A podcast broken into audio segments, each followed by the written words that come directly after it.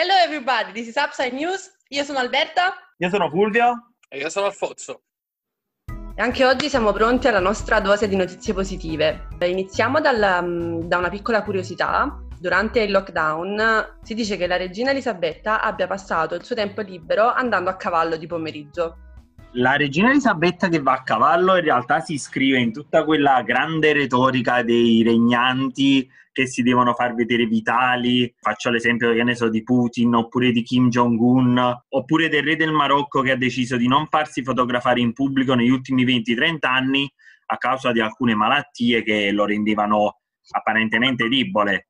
E quindi in qualche modo la regina Elisabetta, facendo trapelare questa notizia, forse ha voluto comunicare questa espressione di giovialità, di forza, anche a 90 e passa anni, ad una nazione che in questo momento forse è un attimo in difficoltà anche a causa del lockdown e del coronavirus. Sì, eh, certo, anche perché diciamo che il ruolo della, della, monarchia inglese era un po' questo, come ce l'ha spiegato la serie TV The Crown, no? Una donna forte, una regnante che in qualche modo parla al popolo anche attraverso gesti. Certo è che la cosa di cui siamo sicurissimi è che il coronavirus comparirà prima che la regina Elisabetta ovviamente ci lasci. Io sospetto che non ci lascerà mai e quindi insomma che, che probabilmente mm, assisteremo prima alla morte di Carlo che... Ma più che essere una speranza, caro Fulvio, eh, secondo me sta assumendo modi di certezza. Va bene, ma andiamo avanti con le buone notizie. La prossima buona notizia riguarda la cannabis. Ci giunge voce dal continente africano, in particolare da questo imprenditore ugandese, la Uben Kabagambe, di questa azienda di cannabis che in collaborazione con un'azienda israeliana è riuscita a produrre 250 kg di cannabis ad uso medicamentoso destinato al mercato israeliano eh, del consumo di, di cannabis. Quello che veramente ci fa piacere, almeno da parte mia rispetto a questa notizia, appunto, come sottolineato dalle varie fonti che hanno riportato questa notizia, il continente africano ha una lunga storia di consumo di cannabis, ma diciamo che questa azienda rappresenta forse una delle prime realtà che si smarca dalla logica di consumo personale di cannabis per diventare un, un vero e proprio commercio, una vera e propria impresa quindi con la possibilità di, di, nuove imprese autoctone nel continente africano che non appunto facciano parte di, di logiche mercantilistiche. Beh, mi sembra sicuramente un'ottima notizia, anche considerando insomma, il calo nell'esportazione di tabacco insomma, il, um, si potrebbe riempire questo vuoto appunto con l'esportazione di cannabis. Una piccola curiosità che vorrei raccontare è che esiste un'associazione in Uganda per l'uso e la promozione della canapa, che in inglese appunto si dice EMP, che non ha potuto registrare il proprio nome perché a quanto pare risulterebbe ancora illegale e quindi hanno registrato la propria associazione col nome Empire e quindi niente, mi piaceva questo, questo giochino di parole. C'è sempre una soluzione a tutto, ecco. Sappiamo tutti che la diffidenza verso la cannabis nasce da un pregiudizio eh, che si porta addosso da più di un secolo, dagli anni venti, quando per eh, trovare un nemico durante il periodo del proibizionismo eh, dell'alcol eh, in America si puntò il dito contro la cannabis perché era, era in voga uh, la moda del, del, fumare sigaretti alla, alla, marijuana, tanto è vero che anche in Italia noi abbiamo tantissime testimonianze di sigaretti alla marijuana sotto epoca uh, fascista. Con una semplice ricerca Google vediamo questi piccoli pacchetti con le sigarette alla marijuana. È un pregiudizio dovuto all'individuazione di un nemico e soprattutto alla volontà da parte dei grandi costruttori automobilistici di usare la plastica per la produzione delle automobili, mentre proprio in Italia si usava la canapa la canapa, la cannabis per la produzione delle plastiche. Quindi ben, venga, ben vengano i paesi che producono e usano la cannabis perché sicuramente è sostenibile. Hemp era la Ford Hemp Car, che era una macchina della Ford degli anni 40 che era fatta di canapa. Anche i freni. Sì, sì, era tutto fatto in canapa. Tutto. Cioè, anche produttori... le componenti meccaniche erano fatte. Sì, sì, sì, con... sì. Quello poi i produttori di petrolio hanno sono riusciti a stigmatizzare l'uso della canapa esatto. tramite una pubblicità massiccia e massiva. Altro questo è gli atti del congresso USA, quindi c'è una cosa assolutamente prova, cioè storicamente certa. Esisteva un'automobile completamente fatta di canapa che funzionava? Sì, sì, sì, sì, della Ford, certo. Ma guarda che anche il combustibile era fatto con la canapa. Ma la Yamaha, tra l'altro, la Yamaha fino agli anni 70 usava per fare le carine, usava eh. la canapa. Canapa mista plastica, la Yamaha, la, la marca delle moto. Cioè si potrebbe fare di tutto. È il, materiale, è il materiale più versatile e al contempo, contestualmente, la pianta che è meno invasiva perché ha poco, ha poco bisogno di acqua, assorbe sì. le componenti cattive del terreno, cioè la canapa è top. Infatti gli indiani d'America si... la chiamavano la, la, la pianta di Dio. Chiaramente non si può fare una completa transizione dalla plastica alla canapa semplicemente perché il fabbisogno mondiale di alcune componenti non può essere soppiantato dalla produzione, dalla coltivazione della canapa. Quindi naturalmente la canapa può essere sicuramente molto più sostenibile del petrolio, però può comportare gli stessi problemi che stanno comportando le coltivazioni di soia in tutto il mondo che poi la soia è destinata anche a un mercato che inquina tantissimo come, quello del, del mangime degli animali. La soia viene prodotta specialmente per quella. No, è interessantissimo. Bene, siamo, non lo sapevo. Siamo tutti preparati, bene. Sulla canapa tantissimo. Io no. Vero, vero, bravi, bravi. Non tanto, eh. invece noi capisci dovevamo difendere quando ci chiamavano drogati, allora sappiamo tutti. Passiamo alla prossima notizia. Alcune testate hanno riportato una lettera firmata da 3.000 ricercatori di tutto il mondo contenente tre proposte per il lavoro. Sappiamo che il lavoro è un tema importante soprattutto in questo periodo, dopo insomma due mesi di lockdown che ci hanno forzato a ripensare il lavoro. Alcuni che sono stati più fortunati hanno potuto continuare a lavorare da casa, altri purtroppo si sono trovati a dover momentaneamente insomma, abbassare le serrande, addirittura a perdere il proprio posto di lavoro. In breve, questa proposta fa appello a una democratizzazione, a una demercificazione e a una sostenibilità ambientale delle nuove politiche del lavoro. Le tre proposte per il lavoro apparse su molti giornali, su molte testate in tutto il mondo, sono molto interessanti, nonostante ad una prima lettura sommaria possano apparire in qualche modo eh, anche un ritorno indietro nel tempo, no? si parla di collettivizzazione, si parla di democratizzazione e quindi di partecipazione dei lavoratori nei board, quindi dove, dove si prendono le decisioni delle aziende. Questo, a mio oh, modestissimo avviso, è una cosa molto importante e non perché non è stata realizzata in passato significa che deve essere accantonata, anzi una spinta verso un modello di, di lavoro tenga in conto i lavoratori e le lavoratrici, secondo me è importante, anche perché adesso sono le aziende alle quali è stato posto in capo un po' il welfare. Sappiamo tutti che eh, le grandi aziende, le cosiddette too big to fall, hanno in sé, stanno assumendo sempre più i poteri tipici dello Stato sovrano, quindi in qualche modo sono loro che devono prendersi cura dei lavoratori. In realtà la notizia che hai lanciato è una notizia in un certo qual modo agrodolce, nel senso che queste tre proposte sono sono fondamentali per un ripensamento del lavoro, però sono delle proposte che girano da 20, 30, 40 anni e in un certo modo è triste che non si siano realizzate, anche se con la consapevolezza che sono delle sfide enormi, molto difficili, con tanti ostacoli da dover superare, che quindi forse richiedono un cambiamento molto più lungo di un governo oppure di un'Unione Europea oppure di, di tanti altri discorsi temporalmente più brevi. In realtà tra i tre punti che vorrei sottolineare, quello che più mi interessa anche per discorsi della mia ricerca è il risanamento ambientale, ovvero sia cercare di far combaciare il profitto in, in, un modo più sostenibile, quindi tutti quei discorsi sulla corporate social responsibility, sulla circular economy, eccetera, eccetera.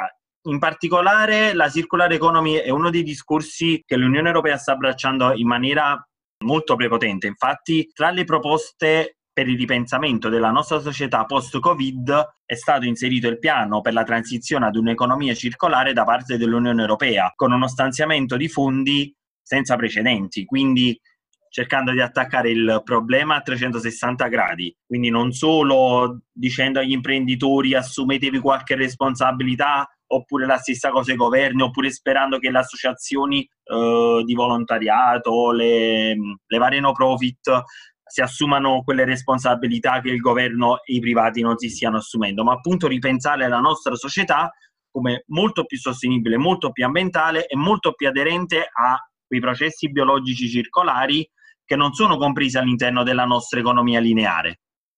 Vorrei aggiungere una cosa che forse magari è un po' impopolare. Io penso molto spesso che le proposte, insomma, così filosofeggianti siano molto belle da leggere, ma altrettanto difficili da mettere in pratica. Non perché siano difficili in sé, ma perché per fare qualsiasi cosa serve un piano, serve una progettazione, servono linee guida, servono indicazioni chiare. Quindi eh, si può dire democratizziamo il lavoro, ma bisogna dire come lo si vuole fare. Non basta dire quello che si vuole fare per farlo bisogna avere un progetto chiaro, bisogna, bisogna a volte anche avere il coraggio di essere in prima linea senza, voglio dire, secondi fini o, come posso dire, in inglese si direbbe vested, no? Senza vested interest, senza interessi particolari. E quindi, non lo so, mi, piace, mi piacerebbe pensare a quali potrebbero essere le proposte concrete per un mondo del lavoro post-Covid. Ad esempio in Nuova Zelanda il, il, primo ministro ha proposto di ridurre la settimana lavorativa a quattro giornate. La settimana lavorativa corta ha dimostrato di essere eh, più produttiva della settimana lavorativa lunga, questo anche secondo dati che poi ha diffuso Microsoft quando eh, all'epoca la provò. Eh, mi piacerebbe anche inoltre suggerire un'altra cosa, ovvero già negli anni, negli anni 90 si parlava di meno ore di lavoro, più lavoro per tutti già ridurre la giornata da 8 a 6 e poi per quelle due ore trovare collaborazioni, trovare prestazioni occasionali potrebbe permettere a quelle persone in cerca di lavoro di, di, essere inserite in questo modo in prima battuta, di fare esperienze e poi non lo so, sto immaginando eh, quale potrebbe essere una situazione in Italia, in un mondo dove la disoccupazione è a livelli che non aveva mai raggiunto, a quanto pare, manco dopo la grande depressione. In realtà quello che stai dicendo è stato ribadito anche dal ministro per la pubblica amministrazione, che appunto ha auspicato, almeno per alcuni segmenti della pubblica amministrazione, un passaggio a un lavoro orientato ai risultati. Ha delle potenzialità in sé che appunto rappresentano una proposta concreta rispetto alla trasformazione del lavoro che è in quel manifesto. Quindi delle proposte che abbiano maggior consenso per avere anche maggiori possibilità di successo, perché poi e questo è il problema che sottolineavo all'inizio, cioè sono tre argomenti che girano da 30-40 anni nel dibattito pubblico, scientifico, privato, accademico, che però non hanno trovato una vera realizzazione anche per questo. Perché chi dice una cosa, chi dice un'altra, ma queste parti non vogliono incontrarsi per arrivare a delle soluzioni ottimali, non ottime per ognuno, ma ottime per il tutto. Mi riallaccio a quello che avete detto e voglio dire una cosa per, per concludere velocemente, io sono convinto di una cosa, che, che l'idea, anche generale, sia importante, anche quando non ci si dice poi nel concreto cosa si va fare. Vi spiego perché.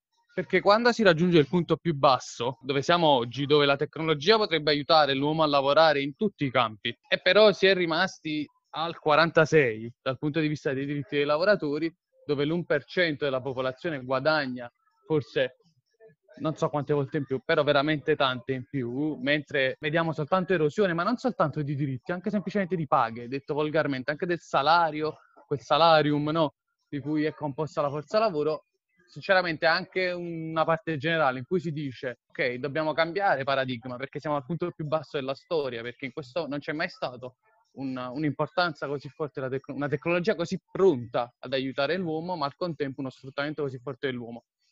Aggiungo ancora che, come ha detto Fulvio, eh, lo firmo, che sono 40 anni che, di cui si parla di queste cose ed è stata proprio una donna, Margaret Thatcher, a dirci che there is no alternative, che non c'è alternativa, che i lavoratori devono essere sfruttati. Su questo penso che tutti quanti dobbiamo avere la forza di opporci e di dirci semplicemente che a volte anche le idee generali servono soprattutto quando il fondo è basso e non esiste il paradigma tra capitale e lavoro, semplicemente sull'ora lavorata. Esiste sull'uso della tecnologia, sul fatto che comunque in ogni caso anche chi non lavora bisogna cercare di portarlo avanti in società. Questa è una responsabilità non più dello Stato, ma anche delle imprese. Le imprese non possono fare come fa FCA a chiedere i soldi allo Stato e basta. Devono prendersi, devono assumersi delle responsabilità, altrimenti non lo fanno. Altrimenti ci entriamo, ci lo Stato entra di nuovo nell'economia e mi dispiace, ma significa che avete fallito voi perché non vi siete voluti prendere le vostre responsabilità.